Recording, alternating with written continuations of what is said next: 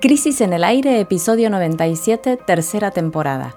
Últimas imágenes del naufragio, la oposición no cree en lágrimas y en los barrios cunde el narco. Jimena Tordini, Mario Santucho y Natalia Gelos analizan los tres temas más importantes de la semana. Hoy, Crisis en el Aire comienza con el examen de un oficialismo desorientado, acorralado y sin reacción ¿Hay alguna salida posible frente al avance irrefrenable de la crisis? ¿Qué están haciendo CFK, Alberto y Massa para salir del incendio? En el segundo bloque hacemos foco en la oposición de Juntos por el Cambio. ¿Acudirán a poner el hombro si el gobierno los convoca al diálogo o le darán el empujón final hacia el abismo? Para cerrar este podcast, nos vamos a Rosario y a la ciudad de Córdoba, donde la violencia social se expande a la par de la crisis económica. Bienvenidos a Crisis en el Aire. Otra semana punk termina en el país de la crisis sin fondo. La conclusión al día de hoy es que ya no se trata de evitar la debacle porque finalmente la crisis impuso su ley.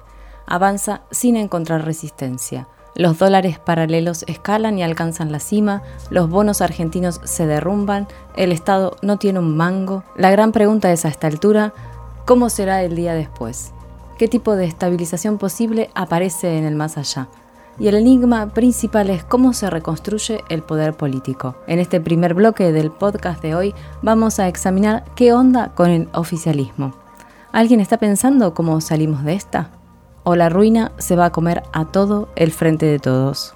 Repasemos algunas de las noticias de esta semana en este, en este campo. 1. La canasta básica rompió la barrera de los 100 mil pesos y ahora, según publicó el INDEC el jueves, una familia tipo precisa 104 mil pesos para no ser pobre sin incluir el alquiler. Es decir, que la mayoría, o sea, las familias que alquilan necesitan bastante más que eso, por lo menos unos 140 mil pesos para no ser pobres. Por otro lado, se oficializó la prohibición de contratar nuevos empleados, empleadas en el Estado, que era algo que se había anunciado, y los entes públicos no podrán sumar personal hasta diciembre de 2023, o sea, hasta diciembre del año que viene no hay más empleo público. Otro dato preocupante, en junio las exportaciones crecieron un 20%, las importaciones un 45%. Por primera vez, entonces, desde diciembre de 2020, la balanza comercial dio negativo, con 125 millones de déficit. Y por último, lo más impactante, bueno, lo que fuimos viendo todos, la corrida bursátil se convirtió en corrida cambiaria, los dólares paralelos alcanzaron valores récord con un crecimiento de 45 pesos solo esta semana. El lunes un dólar valía 290 pesos, el viernes cerró a casi 340, 340. Es decir, que si tomamos a partir del primero de julio, el crecimiento fue de 100 pesos en un mes. Esto obviamente va a repercutir en un aumento fuertísimo de la inflación, que todo el mundo espera que no sea menor al 7% en julio. Bueno, este panorama de estos eh, elementos que fuimos listando, digamos, lo que nos indican, que también es algo que cualquiera de nosotros se da cuenta por la experiencia cotidiana, es que la economía está rota. Así es, Jimé. Y dicho esto, la incógnita que nadie sabe cómo responder hoy en día es qué puede hacer el gobierno para detener el deterioro imparable que, acabas de, mencionar. Recién ayer a la tarde tuvo lugar una reunión cumbre en la Casa Rosada entre Alberto Fernández, la ministra de Economía y el presidente del Banco Central para evaluar eh, la posibilidad de eh, introducir, plantear medidas adicionales. No hubo anuncios ayer mismo, anoche, aunque se esperan para hoy o mañana, eh, de modo de anticiparse ante los fatídicos lunes, ¿no? Circulaba que mañana, ¿no? Por domingo, decían en las redes sociales. Sí, claro, la intención es, eh, anticiparse a, los fatídicos lunes, ¿no? Cada vez que hay un momento de inestabilidad, los fines de semana son una especie de pausa, que más bien anuncian nuevas tormentas. Entonces, habría que ver qué posibilidades hay, no, no hay mucho no hay mucho más que los trascendidos que circulan, que hablan de una ministra eh, Silvina Batakis alarmada por la gravedad objetiva de una situación que, sin embargo, Guzmán ya le había anticipado al presidente antes de renunciar, eh, y una ministra que aparece sin herramientas para corregir lo que está sucediendo y también, habría que decirlo, sin mucha imaginación para intentar algún giro de audacia. Pero sobre todo, lo que aparece es una ministra casi sin poder, con, mucho con muy poco poder. Y remarco esto de que es lo que ya había planteado Guzmán, porque uno de los gestos, digamos, que parece imponerse en, la totalidad de la coalición oficialista es un poco echarle la culpa al anterior ministro de esta situación. Eh, pero la verdad es que todas estas cosas que estamos viendo hoy padecer a Bataki ya se veía, ya lo venía enunciando eh, el propio ministro anterior. Eh, se intentó durante la semana dotarla de cierto volumen político a Silvina Batakis, pero la entropía es tal en el frente de todos que se anunció, por ejemplo, una cumbre con gobernadores para empoderarla y a sacarse la foto ese día solo fueron cinco, lo cual, por supuesto, no es más que un signo de debilidad en donde debería haber un, apoyo o una fortaleza. En el círculo más cercano a Alberto Fernández prima el desconcierto, hablamos con varios de, los principales colaboradores del presidente y ante la pregunta que, intentamos eh, bueno, hacer circular un poco por ahí, ver, eh, de, planteárselo a, distintos actores, es cómo, la pregunta fue cómo se sale de esto. La respuesta más que, digamos, que podría resumirse, eh, podría ser esta. Es muy difícil, ya cometimos muchos errores. Esto es lo que primó en general, prima entre la gente que está cercana al presidente hoy. La única orientación que se avisora para evitar la devaluación, porque de eso se trata ahora, ¿no? Eh, de evitar a toda costa la devaluación del dólar del peso, del peso oficial, digamos, ¿no? Ya el paralelo está en 350, 40 pesos. La pregunta es eh, si se va a devaluar el oficial o no. Eh, y la única orientación que aparece es un ajuste feroz, que todo el mundo sabe además es casi imposible de ejecutar, efectivamente. Desde el mismo gobierno surgen versiones de algo así como una especie de rendición incondicional ante el poder económico, que por su, parte presiona como un tiburón que huele sangre. Por ejemplo, los agronegocios, se supo esta semana, están reteniendo la liquidación de unos 20 mil millones de dólares a la espera precisamente de una devaluación que les permita eh, sacar más rédito a esa cosecha. Y se habla esta semana circuló desde el Ministerio de Agricultura la posibilidad de darles al campo un dólar especial para que liquiden de manera más beneficiosa y en lugar de guardarse los granos en los bolsas, vayan y los entreguen como debe ser al Banco Central. Un dólar soja, decían, ¿no? Exacto. El dólar soja.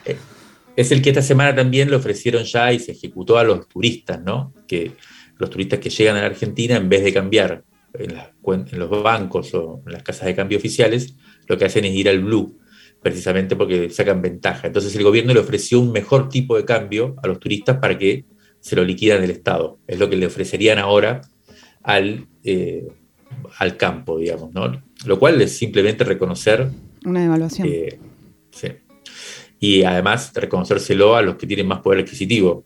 Bueno, le pedimos para entender un poco más de cerca eh, cómo está la situación hoy en, la Casa Rosada, digamos, en el albertismo, le pedimos a un conocedor de este, de este fuerza política o de este espacio, que además es amigo y es, la verdad, un muy lucio analista, Martín Rodríguez, columnista del diario AR actualmente, que nos transmita sus impresiones sobre el momento que estamos atravesando y nos mandó el siguiente audio que recomendamos especialmente porque está, está bien interesante.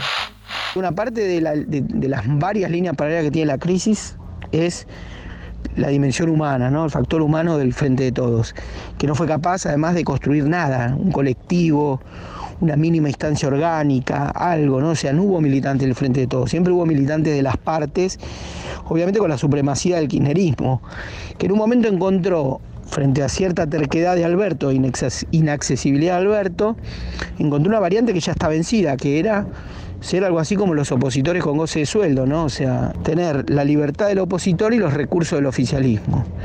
Porque no olvidemos que probablemente ninguna fuerza interna del Frente de Todos tenga más recursos que, los del cristinismo, ¿no? Es decir, que están en lugares clave. Cristina, en el fondo, reclama de Alberto que tenga poder. El problema es que, tal como son las cosas y tal como es la cultura política argentina, el poder que debía fundar Alberto debía fundar contra ella tal vez no matándola simbólicamente, obviamente, como había hecho Kirchner con Dualde, sobre todo porque Cristina no es como Dualde, que tenía en sí cargado en los hombros una estructura de poder. Cristina tiene una estructura de poder y también una estructura de sentimientos, que es difícil de este, simbólicamente matar, pero se podría haber planteado la hipótesis, ¿no? Una hipótesis de desafío, una hipótesis de, desborde político frente a eso, ¿no? De hecho tomó algunas decisiones al principio de la pandemia, ¿no? Empujó algunos temas como más propios. Bueno, eso no ocurrió. Entonces, cuando Cristina le dice, tenés que tener poder, ¿no? Hay una manta corta ahí, porque él le dice, yo no tengo poder, pues si lo tuviese vos no lo tendrías, ¿no? Entonces, esa acusación mutua es compleja y Alberto parece haber hecho más que un liderazgo, porque es verdad que tampoco fue un delegado, si no, no existirían estos problemas, fue un presidente que hizo un poco la suya, ¿no? que, se, que se encriptó en un círculo muy cerrado, dando señales y pequeñas compensaciones a todo el mundo, como para, mantener la agonía, ¿no? Un tacticismo infinito que no resuelve lo, que está en el fondo, ¿no? De las cosas. Me parece que además es una interna peronista sin correlato social, ¿no? Es decir, a nadie le importa esta interna peronista. ¿no? es como peleas y peleas ultra narradas y con miles de épicas, ¿no? De, esta especie de políticas del yo. O decís, lo único que importa es la sociedad, ¿no? Que está sola y espera, ¿no? Y, así seguirá. Otra pregunta es, ¿cómo se sale de esto, no? Y no sé, no, no, evidentemente no hay, no hay poder, no hay poder político. Y muchos por derecha, eh, en una especie de pose de realpolitik, ¿no? Agónica, dicen, no, bueno, que venga Cristina, ¿no? Lo vemos, que, venga Cristina y asuma el poder. En el fondo es un reclamo para que venga Cristina y le explote a ella, ¿no? Y, y se resuelvan muchas cosas. Bien, ahí Martín Rodríguez concluye su reflexión con una hipótesis que cada vez circula más. ¿Podría renunciar el presidente y que asuma directamente Cristina Fernández? Desde nuestro punto de vista, esa posibilidad es muy remota, casi inverosímil, aunque tiene un sentido. Solo ella, dicen desde el Poder Económico, puede conducir el peronismo a un ajuste efectivo, como en su momento hizo Menem. Los trascendidos hablan de una vicepresidenta que está muy preocupada y que está avalando cada paso de Batakis para intentar evitar el descalabro. Sin embargo, ese apoyo no se manifiesta de manera pública. CFK no fue a la asunción de la ministra ni le manifestó su aval en ningún momento. También es cierto que paró de cuestionar de forma pública al gobierno. Sin embargo, tuvo una aparición el lunes con fuerte contenido de confrontación, aunque esta vez no apuntó contra sus aliados del Frente de Todos, sino contra la Corte Suprema de Justicia. En un video publicado a través de las redes sociales. El lunes. ¿Cómo? El, lunes, creo fue. Sí, sí, ¿no? Bueno, en el video este ella explicó que la decadencia del país tiene mucho que ver con la actual composición del Tribunal Supremo. Para algunos fue una medida distractiva, con el objetivo de desplazar la discusión hacia un terreno que no sea el económico. Para otros, pulveriza cualquier posibilidad de acuerdo entre el oficialismo y la oposición. Para tratar de entender cuál es el dilema al que se enfrenta hoy el kirchnerismo, le pedimos a un conocedor del paño, a Daniel Toñetti, conductor de un programa de radio muy escuchado que se llama Siempre Soy y del podcast Truco Gallo, que nos cuente cómo está viendo el escenario. Y nos envió la siguiente reflexión. Primero una consideración. Para mí el kirchnerismo es el movimiento político más virtuoso de la historia contemporánea argentina, desde el 83 a esta parte, que resume, aún con sus contradicciones, las mejores experiencias populares recientes de nuestro país. Dicho esto y tomando el kirchnerismo como el gobierno de Néstor, los dos mandatos de Cristina y la resistencia al macrismo, considero yo que hoy el kirchnerismo como fuerza política y fuerza social y además el liderazgo de Cristina están frente a, a una encrucijada. Cristina siempre, ya sabemos, está muy preocupada por su lugar en la historia. Hoy Cristina se enfrenta a una encrucijada, que es que el gobierno que ella creó, con la fórmula que ella creó, con la persona que ella puso a conducir a este proceso, se está llevando adelante, o pareciera ser que es inevitable, la aplicación de una política de ajuste que fundamentalmente afectaría, entre otros sectores, a su base electoral y a su base militante y por sobre todas las cosas, quiero destacar, a su legado histórico. Por eso considero que En estos días, en estas semanas, en este momento histórico, e, el, el kirchnerismo está poniendo en juego la corona, está poniendo en juego su legado histórico y está frente a una encrucijada, que es una encrucijada muy importante. La derrota del kirchnerismo para mí en ese, en ese sentido, en el sentido cultural, sería una derrota colectiva. Bueno, al quien escuchábamos recién es a, Daniel Tonietti, que estaba describiendo esta, esta idea fuerte ¿no? De, la encrucijada, una suerte de encrucijada dramática a la que se está enfrentando el kirchnerismo, que sin duda es también, como él decía, ¿no? la fuerza política más importante de la Argentina eh, en este siglo. Ahora, si escarbamos un poco en cuáles son las alternativas de esa encrucijada, es decir, si pensamos cuáles son las opciones que tiene Cristina Fernández de Kirchner ahora, lo que aparece es que realmente no parece haber muchas opciones reales, ¿no? ¿Por qué? Porque todo el mundo parece coincidir en que la salida no es la radicalización política, digamos. O sea, no, parece ser viable un escenario en donde hay una solución democrática a la crisis, lo decía Tonietti también, ¿no? Y, y de alguna manera ese es el secreto que el sistema político se cuida bien en no hacer explícito. Y es al mismo tiempo el motivo de su impotencia política. Cuando se dice que falta poder político, lo que se está diciendo es que el Estado hoy, o sea, el, soberano que representa el interés general, digamos, no tiene otra opción que agredir a sus propios representados, ¿no? Que es un, poco lo que el drama que estaba describiendo Tonietti en, el audio. Ahora bien, si lo que la otra opción es un ajuste inevitable, un, poco la pregunta que, nos hacíamos es por qué no dejarle el mando al sector del Frente de Todos que mejor representa los intereses y los anhelos del poder económico. Más concretamente la pregunta es por qué el presidente y la vicepresidenta no quieren que Sergio Massa haga el intento de estabilizar este barco a la deriva. Bueno, haciéndonos esta pregunta le pedimos a nuestro compañero Diego Genú, actualmente columnista en la política online, que es autor de la biografía no autorizada del presidente de la Cámara de Diputados, de Sergio Massa, que nos comparta su análisis sobre cuál es la posición de Massa en este lío. Sergio Massa está atravesando la etapa más prolongada de silencio político de los últimos 10 años, por lo menos es el silencio más notable y eso no es producto solamente del nuevo rol que tiene en esta rara alianza de gobierno que es el Frente de Todos, sino también del momento tan específico y tan crucial que atraviesa el gobierno con la crisis económica, con la corrida cambiaria que lleva siete semanas. Y Massa es eh, una especie de plan B permanente que tiene el Frente de Todos, que al mismo tiempo nunca termina de madurar o de arrancar o de lograr los consensos para ser puesto en marcha. Como se dijo durante el fin de semana en el que finalmente Silvina Bataki se convirtió en ministra de Economía, Massa quería asumir funciones de responsabilidad en el gobierno, pero no solo como jefe de gabinete, sino además eh, ser la cara más destacada de un desembarco con funcionarios en distintos ministerios, en la FIB, el Banco Central, el Ministerio de Economía, eh, como si fuera un bloque de poder el que llegara al gobierno para intervenirlo, para ser el más que un primer ministro.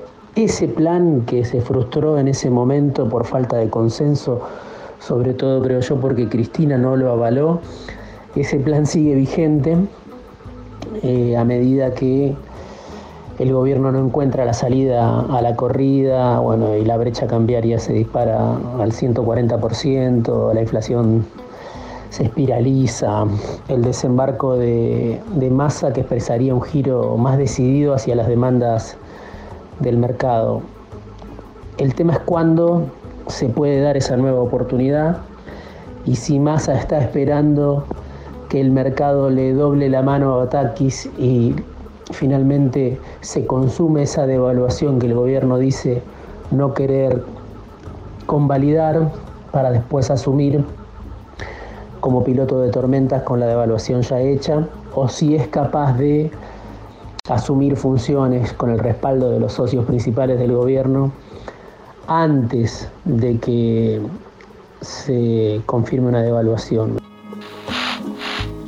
Bien, Acabamos de pasar revista a la situación del Frente de Todos y la conclusión es que no hay claridad hacia dónde ir y más bien se impone, la sensación de que el experimento de gobierno que nació en diciembre de 2019 está agotado. Quien lo dijo con todas las letras esta semana fue el referente social Juan Grabois, que encabezó el miércoles una movilización de protesta con corte en el puente Pueyrredón. Y esa intervención, intentando expresar el hartazgo, fue leída en casi todo el oficialismo como un acto irresponsable que no hace más que echar leña al fuego. Pero lo cierto es que la desazón entre las bases de votantes y en la militancia de lo que suele llamarse el campo popular es desesperante. Le pedimos a Karen Tepp, legisladora rosarina del Partido Ciudad Futura, experiencia política novedosa de la ciudad santafesina, que nos cuente cómo se vive desde allá este momento y nos envió el siguiente audio. En primer lugar, creo que hay que tener en claro que la crisis que hoy estamos viviendo es consecuencia de un acuerdo con el Fondo Monetario Internacional que en teoría venía a evitar esta situación que hoy estamos viviendo y a una estrategia errónea del gobierno de pensar que solo con el poder del Estado puede enfrentar o domesticar a los poderes fácticos. Si el gobierno usara la lapicera para mejorar las condiciones materiales de vida de la gente, tendría a los movimientos sociales, a las organizaciones territoriales defendiendo y apoyando esas decisiones frente al avance y al ataque de los grupos concentrados. La realidad demuestra que aún siguiendo al pie de la letra el acuerdo con el fondo, los poderes económicos no solo no se contentan, sino que van por más.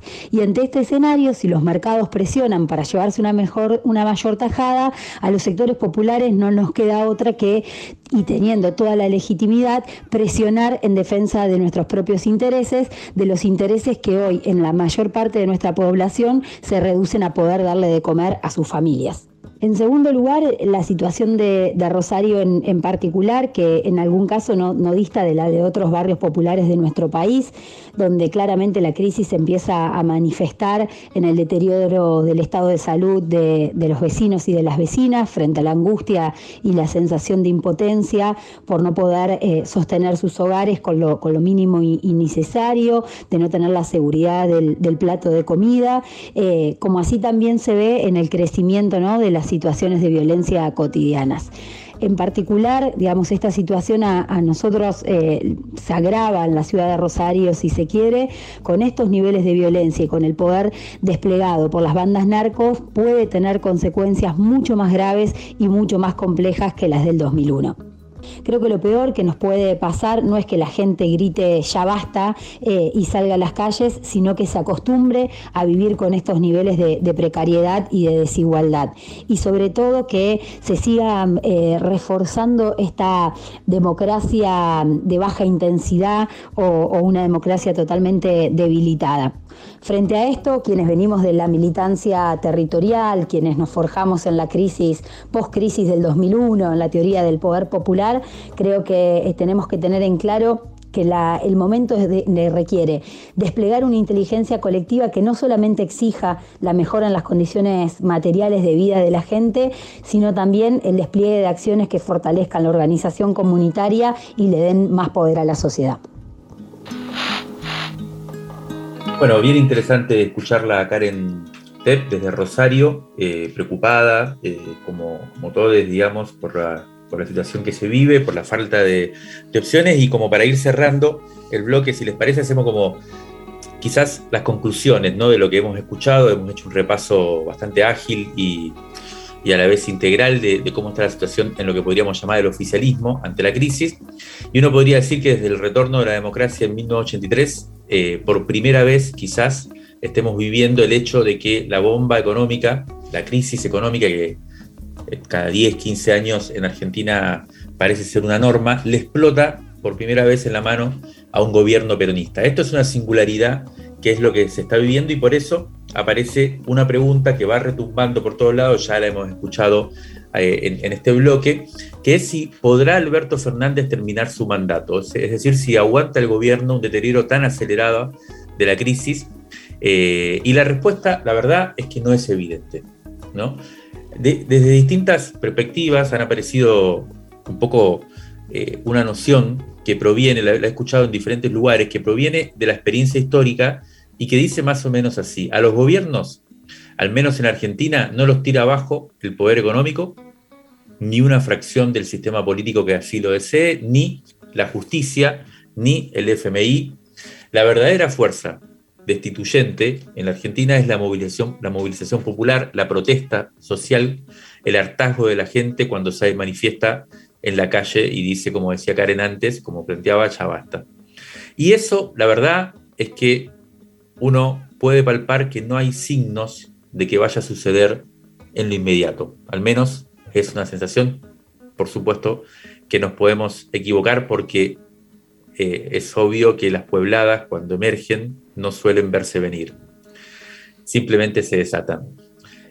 Pero, ¿por qué decimos esto? Porque hay una singularidad en esta crisis, no sé si, si ustedes lo ven igual, pero eh, nada, pero hay como una, una, coincide a la vez la sensación de que estamos ante el final de, de un periodo, ante una crisis muy fuerte, y al mismo tiempo, en ciertos sectores urbanos y demás, parece haber como eh, un exceso de peso, si uno quiere decir, que se vuelca en el consumo, uno va a comer algo. Todo lleno, acá en la ciudad de Buenos Aires por lo menos, todo, todo repleto de gente.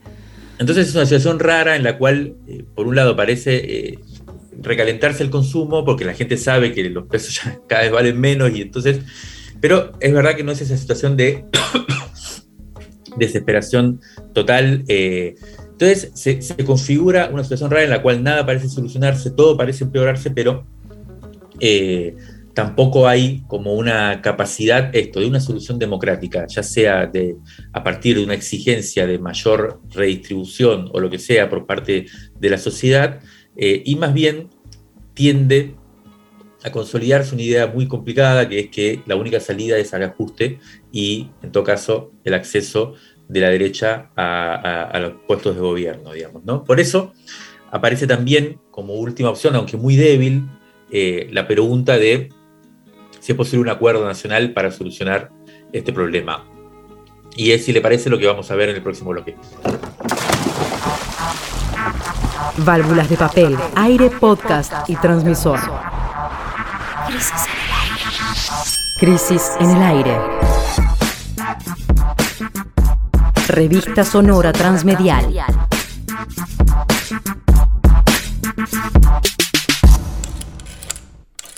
Revistacrisis.com.ar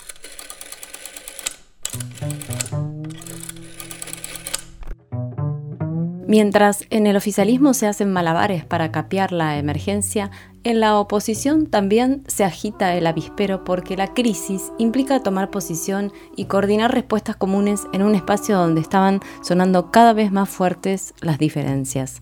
En el segundo bloque de nuestro podcast de hoy vamos a poner zoom en cómo está operando la oposición en esta crisis. ¿Le pone el hombro a un acuerdo nacional o le da el último empujoncito al gobierno para que se caiga al abismo? Juntos por el Cambio, la alianza opositora más opositora que nunca, tuvo una reunión este martes, el 19, no, no fue este martes, fue el anterior, ¿verdad? El, 19 de julio por Zoom y esta vez no hubo faltazos. Volvió a participar Mauricio Macri, estuvieron los máximos referentes del PRO, del radicalismo de la UCR, de la coalición cívica y el peronismo federal. Faltan 17 meses para las elecciones, pero la reunión extraordinaria fue para analizar la situación del país a partir de lo que estamos viviendo, los últimos cimbronazos, y ahí acordaron algunos puntos en común para posicionarse sin debatir todavía cuestiones electorales, es decir, que las discusiones internas quedaron para otro día. Vamos a, repasar ahora, ¿no? Los temas que hablaron, los conceptos que se repitieron.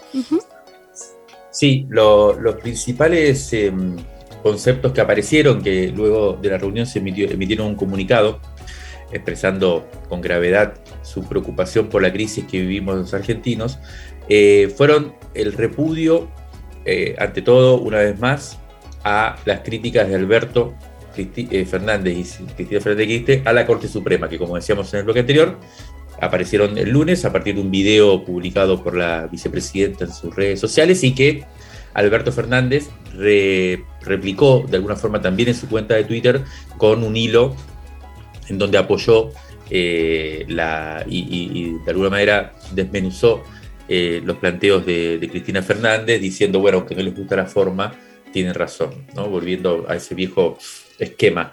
Em, eh, Juntos por el Cambio, como decíamos, lo puso bien arriba de su, de su declaración, eh, un poco explicitando, tomándose de esto para decir las dificultades que hay para generar un acuerdo en el caso de que el oficialismo lo convoque, ¿no? En ese sentido, también acordaron fijar acciones comunes en el Congreso, reconociendo que los próximos seis meses van a ser difíciles, un Congreso que está paralizado, entre otras cosas, por la falta de acuerdo también. Señalaron la falta de un plan en el gobierno, anunciaron que impulsarán un proyecto de ley para garantizar la autonomía del Banco Central y poner fin a la utilización del, de la entidad bancaria principal de la Argentina como instrumento de financiamiento. Eh, de lo que llamaron un gasto público descontrolado. Obviamente ellos están pensando en eh, apoyar, impulsar, demandar un ajuste eh, del gasto público para, en eventualidad de que lleguen al gobierno el año que viene, eh, poder tener una situación mejor. por lo tanto, se opusieron férreamente al aumento de la emisión monetaria. Eh, y acordaron que trabajarán para ofrecer a los argentinos en el año que viene una alternativa superadora. Después del encuentro hubo también un par de eh, declaraciones relevantes eh, a lo largo de la semana relativas a esta posibilidad que empezó a circular de que el gobierno convocara a la oposición, cosa que después no se materializó, pero la reta, Horacio Rodríguez Larreta, el principal exponente de esta coalición opositora y que todo parece indicar que podría ser uno de los candidatos a presidente, eh, dijo que si quieren diálogo, primero se ponen de acuerdo, que se pongan de acuerdo entre ellos, eh, de alguna manera desafiando cualquier convocatoria y desde ya saliendo de alguna forma a oponerse. Y eh, lo mismo dijo Gerardo Morales, uno de los principales referentes del radicalismo, que dijo, el diálogo, la única posibilidad de diálogo se, da, se va a dar en el Congreso. Exacto, sí. Eh, bueno, en esta semana la idea de, también había una cuestión con esto de, de, dónde había salido, ¿no? La, idea del diálogo, porque no estaba claro también, bueno, quién había. Si alguien estaba convocando realmente. Exactamente. Fueron como varias versiones. También circuló la noticia de que se iba a crear un consejo asesor para la mejora del diálogo institucional. Por ahora no, no avanzó nada, pero bueno, pero de todos modos desde, la oposición estaban respondiendo ¿no? a, esta idea. Eh, de quien sí se escuchó una convocatoria, digamos, o quien blanqueó la necesidad de trabajar en conjunto, fue Kisilov en un acto en Florencio Varela, donde dijo, nosotros no somos del odio, ni de la agresión, ni de la violencia, pero creemos que la única verdad es la realidad, vivimos cuatro años de esas desgracias y hoy necesitamos ayuda también de nuestra oposición, como tirando un poco también, ¿no? De que, bueno, que esto no es que se creó ahora, sino como que se hagan cargo, porque, bueno, desde los testimonios que circulaba bastante, era, bueno, es como si esto es solo de algo que... Un problema que empezó en el 2019. Exactamente, exactamente. Pero es un, es un poco raro, ¿no? Porque a su vez que le dice el, problema lo causaron ustedes, ahora vengan a, a dialogar, es como raro. Sí. Es una invitación eh, formulada de manera un poco rara. A regañadientes. Desde la oposición. Es que en realidad. ¿Cómo? No, no, no. Ah, está bien. Desde la oposición no hubo muestras entonces de querer entrar en diálogo, al menos no tan fácilmente. Y entonces hablamos con Andrés Malamud, que es politólogo, que es conocedor de lo que sucede puertas adentro de Juntos por el Cambio, y le preguntamos qué pasaba, no si es posible o no pensar un acuerdo, y nos dijo lo que vamos a escuchar ahora.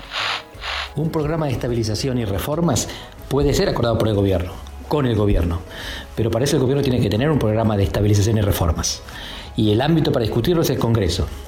Se puede, por supuesto, sentarse entre dirigentes antes de llevar el proyecto al Congreso, se puede negociar, pero no hay confianza para eso, porque este gobierno la dinamitó cuando rompió los acuerdos logrados en la pandemia para sacarle cuatro centavos a la capital federal y cuando los mismos gobernadores peronistas se reúnen para tomar decisiones como por ejemplo aumentar la Corte Suprema a 25 miembros. Los acuerdos son posibles, pero tienen que ser entre socios confiables y el gobierno ha demostrado no serlo.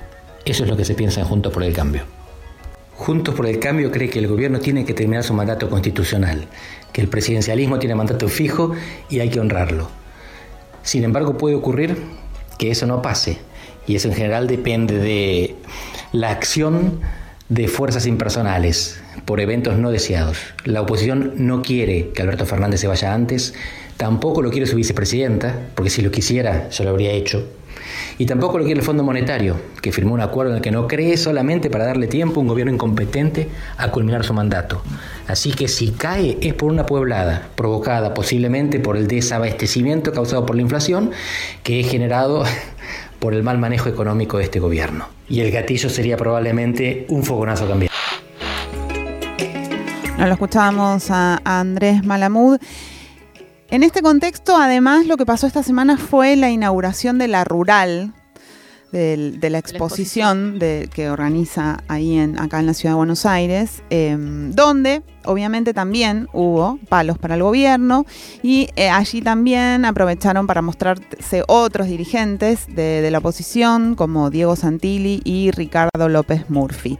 Bueno, para leer un poco esta situación, digamos, cómo se arma todo este, este rompecabezas del lado de la oposición, hablamos con nuestro compañero Claudio Mardones, compañero del colectivo editorial, periodista, periodista de tiempo argentino también, que eh, es como una especie de vaqueano de esa zona de la política. Eh, le pedimos un audio, lo vamos a escuchar.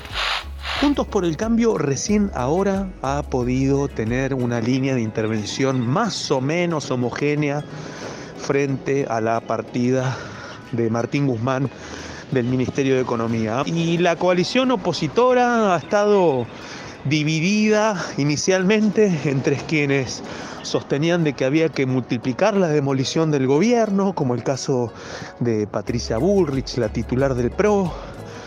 También el caso de Mauricio Macri, hasta que tuvo una reunión con Elisa Carrió hace ya 20 días luego de la reunión que tuvo Juntos por el Cambio en Río Cuarto, en donde estaban hablando de candidaturas, pero Carrió les pidió que no siguieran hablando de candidaturas, precisamente ante la situación de fragilidad del gobierno. Lo cierto es que en ese contexto, ahora la coalición opositora ha concentrado mucho más el fuego en cerrar los posibles contactos con el oficialismo para pactar un acuerdo para transitar la crisis, que realmente existen negociaciones secretas y contactos discretos, pero también les ha permitido no insistir con las internas propias que los tienen realmente divididos. Bien, interesante el planteo de Mardones mientras se iba eh, eh, caminando por las calles. Eh, Exacto Parece que era de noche y tuvo que salir a caminar. Exacto. Por las eh, álgidas. Otra cuestión que él decía en esto, ¿no? De bueno, que es como decir, bueno, hablemos de esto, pero en realidad las diferencias siguen. Eh, él decía que uno de los focos de atención que están puestos en Juntos por el Cambio es que mi ley en los últimos tiempos venía vendría desinflándose y se pone también la mirada en que Macri en el último tiempo tomó impulso. Entonces, a partir de esto, él podría tomar el 50% de los votos que irían para mi ley. ¿sí? Y bueno, y a partir de eso, entonces la pregunta es cómo se arma esa plataforma. Si sigue más a la derecha de lo que está actualmente o si se polariza tanto el escenario que puedan capitalizar de todos modos los votos de la ultraderecha. Entonces, bueno, esas son como las cuestiones que están, a los que están atentos desde Juntos por el Cambio, que todavía no están cerradas. Análisis político en movimiento para tirar del hilo de la coyuntura. El aire, el aire está en crisis. El, el podcast está al aire, está al aire.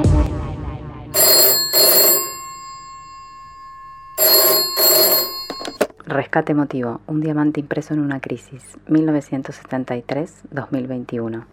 Crisis 56, diciembre de 1987. Analía Efron entrevista a Silvio Rodríguez.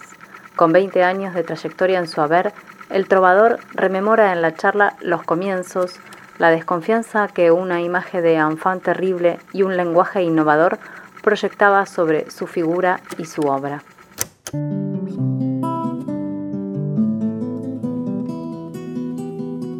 Yo trabajaba a destajo para la televisión. Había gente interesada en lo que hacía y muy pronto me propusieron un programa en el que me desempeñé como presentador. A mí Aquello me espantó. Yo soy extraordinariamente cortado para esas cosas. Se me nota en escena, casi no me muevo. La gente piensa que estoy disgustado, que estoy enojado y es que estoy sencillamente aterrado. Pero me daban ánimo. Tú lo puedes hacer. Va a ser un programa experimental hecho por jóvenes, se lo vamos a dar a un director joven y así empezamos. La idea fue hacer un programa amplio donde estuvieran presentes todas las artes, poetas, trovadores, bailarines. Tuvo mucho éxito, no solo entre la gente joven, a pesar de que empecé a tener problemas por cuestiones estúpidas, formales, no querían el pelo largo o que me vistiera como se viste la gente, predominaban esas ideas un poco por inercia y otro poco por falta de audacia. Pero como yo tenía 20 años, audacia no me faltaba. Algunos músicos, otras personas de la cultura también me miraban con desconfianza por planteos de mis textos. En aquella época lo primero que todo el mundo decía era contrarrevolucionario. Y sucedían cosas de las más imbéciles hasta las más suspicaces. Tonterías como pensar que si decía parir en una canción, aquello era inmoral y por lo tanto contrarrevolucionario. La era está pariendo un corazón fue por muchos calificada así y está dedicada al Che. Ahora las ideas evolucionaron mucho en ese terreno.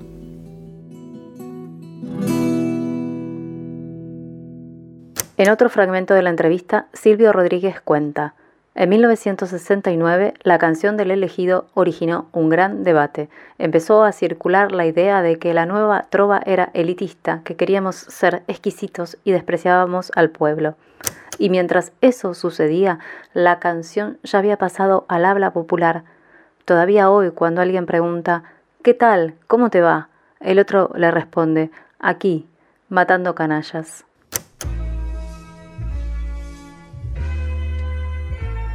La ciudad de Rosario está acostumbrada a las noticias criminales. Sin embargo, la mañana de este miércoles hubo conmoción. Dos chicas de 28 y 25 años, que eran hermanas, aparecieron asesinadas en un descampado en el barrio Cabín 9, cerca de la ciudad. En este tercer bloque nos preguntamos qué está pasando con el narco en los barrios populares y más específicamente si la circulación de la violencia social se está acentuando en sintonía con la crisis económica. Repasemos un poco. Las mujeres asesinadas fueron Mariela Gorosito, Marianela Gorosito, Marianela Gorosito de 28 años, que recibió 8 balazos, y Estefanía Gorosito de 25, que recibió 4 balazos. Por el hecho, hay dos varones imputados por femicidio y homicidio calificado y otros delitos. Trascendidos de la investigación afirmaron que el doble crimen estaría relacionado con una deuda que las mujeres habrían tenido con un hombre vinculado con la banda Los Monos, Pablo Nicolás Camino, quien está preso. Ayer el fiscal a cargo de la causa dijo que el móvil todavía se está investigando, pero sí informó que hay otras personas que están involucradas en el crimen. Cuando preparábamos este programa, esta noticia nos llamó la atención por el género de las víctimas, porque en general quienes pierden la vida como consecuencia de la violencia asociada al narcotráfico son mayoritariamente varones. Vamos a escuchar entonces un audio de nuestro compañero, Rosarino, el Juan Pablo Hudson, sobre esta cuestión. ¿Hay una mutación en las formas de la violencia narco? Cuando en 2012 empezamos con las investigaciones sobre la violencia en la ciudad de Rosario, la primera imagen que construimos, incluso de la propia revista Crisis, fue que se trataba de un avance furibundo del narcotráfico y sus lógicas. En ese entonces fuimos, fuimos duramente criticados por los especialistas académicos, criminólogos, quienes argumentaban que los homicidios vinculados al narcotráfico eran minoritarios y que entonces estábamos sobreestimando el fenómeno. Bueno, pasaron 10 años de esas primeras investigaciones y las estadísticas oficiales y los estudios cualitativos demuestran que estábamos en lo cierto y que este fenómeno de la violencia ligada al narcotráfico no ha hecho más que expandirse y es por supuesto la principal causa de los homicidios y las balaceras. ¿Por qué nosotros rápidamente construimos hipótesis? Porque estábamos muy cerca de la militancia territorial. Eh, y entonces junto a ellos comprobamos epifenómenos sueltos, quizá en aquel entonces, eh, sobre el avance de una mutación de los territorios muy acelerada. Aquellos militantes que eran vaquianos en sus barrios en los 2000 y en los 90 empezaban a estar azorados, estar atemorizados y fundamentalmente a tener muchas dificultades para regular lo que pasaba en sus barriadas. Hoy esto es un proceso muy consolidado y la militancia está pasando por momentos realmente críticos. Este semestre ha sido realmente cruento en Rosario con 138 homicidios, la mayor cantidad de 2013 hasta la fecha, eh, y con dos fenómenos que quiero destacar. Uno es la aparición de asesinatos de menores de edad. Ha habido cinco víctimas menores de 6 años, cuando en todo el 2000 21 habían sido dos y en 2020 cinco en todo el año. Y después la aparición de asesinato de mujeres. Eh, si entre 2015 y 2021 el promedio de, asesinatos de mujeres era del 10%, este primer semestre supera el 20%. Son 27 casos y los análisis cualitativos muestran que no se trata de femicidios, sino de mujeres que son asesinados asesinadas por estar involucradas en el narcomenudeo, ya sea para reemplazar a parejas, eh, a sus padres, hermanos, o simplemente, tal como ocurre con los varones, porque necesitan algún tipo de salida económica o, un principio, o ganar un principio de autoridad.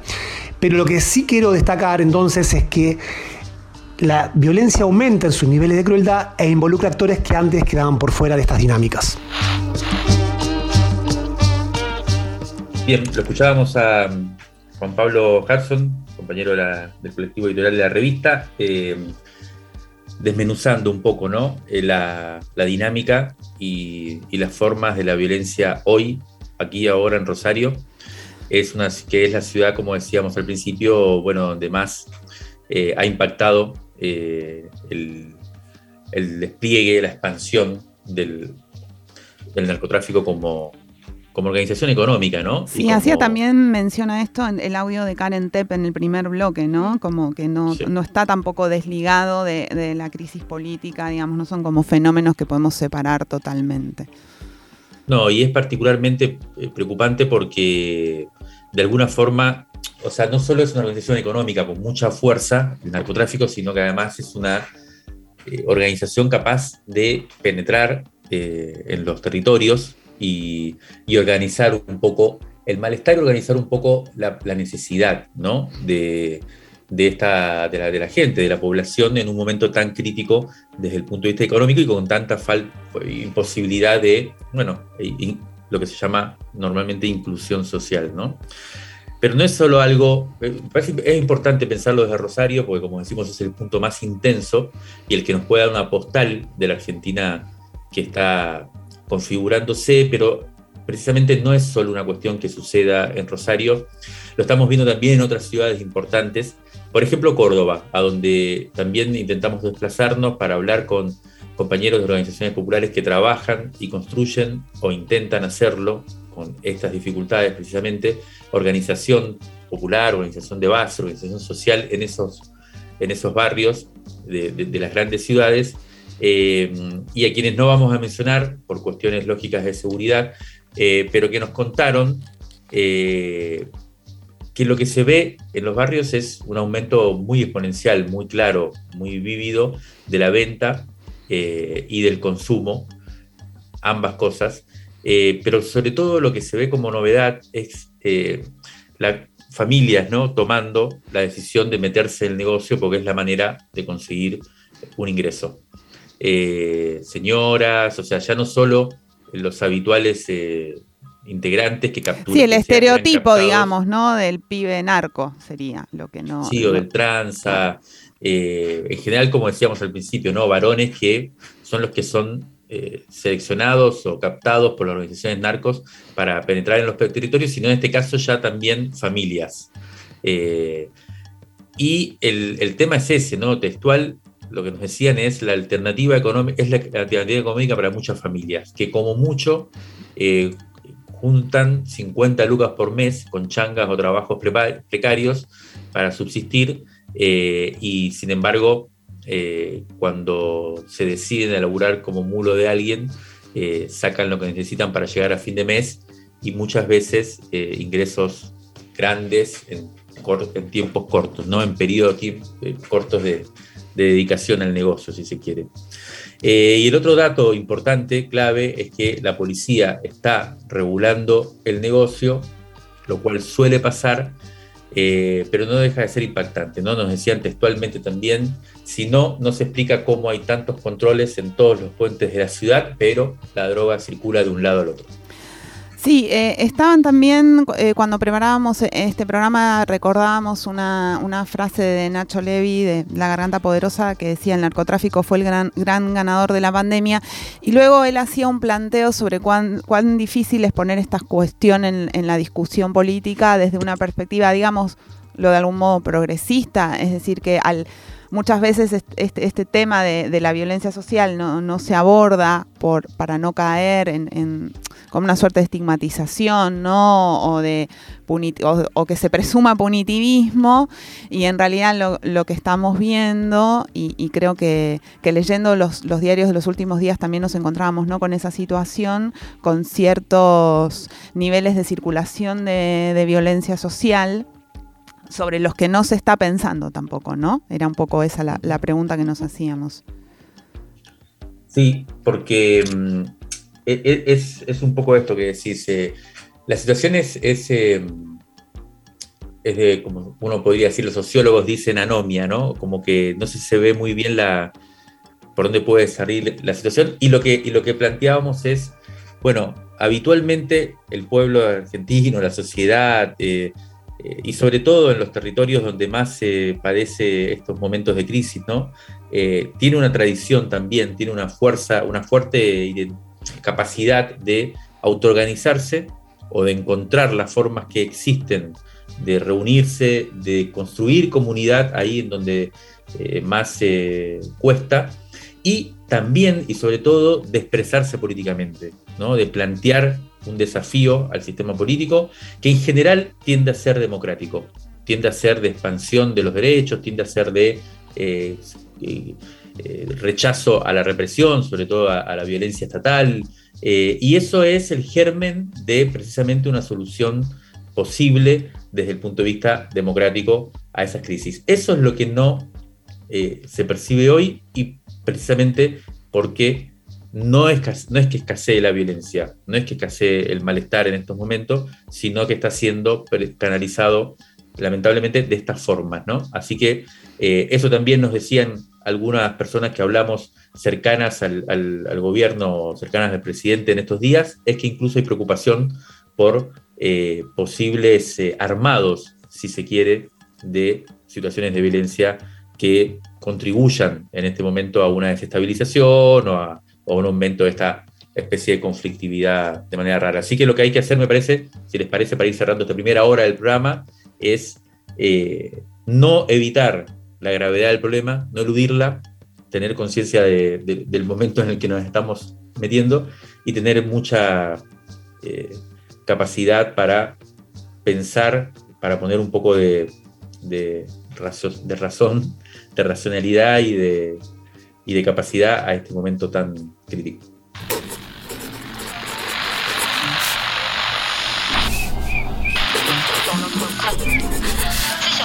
Crisis en el aire. Crisis en el aire. Los sonidos de la tinta y sus discusiones.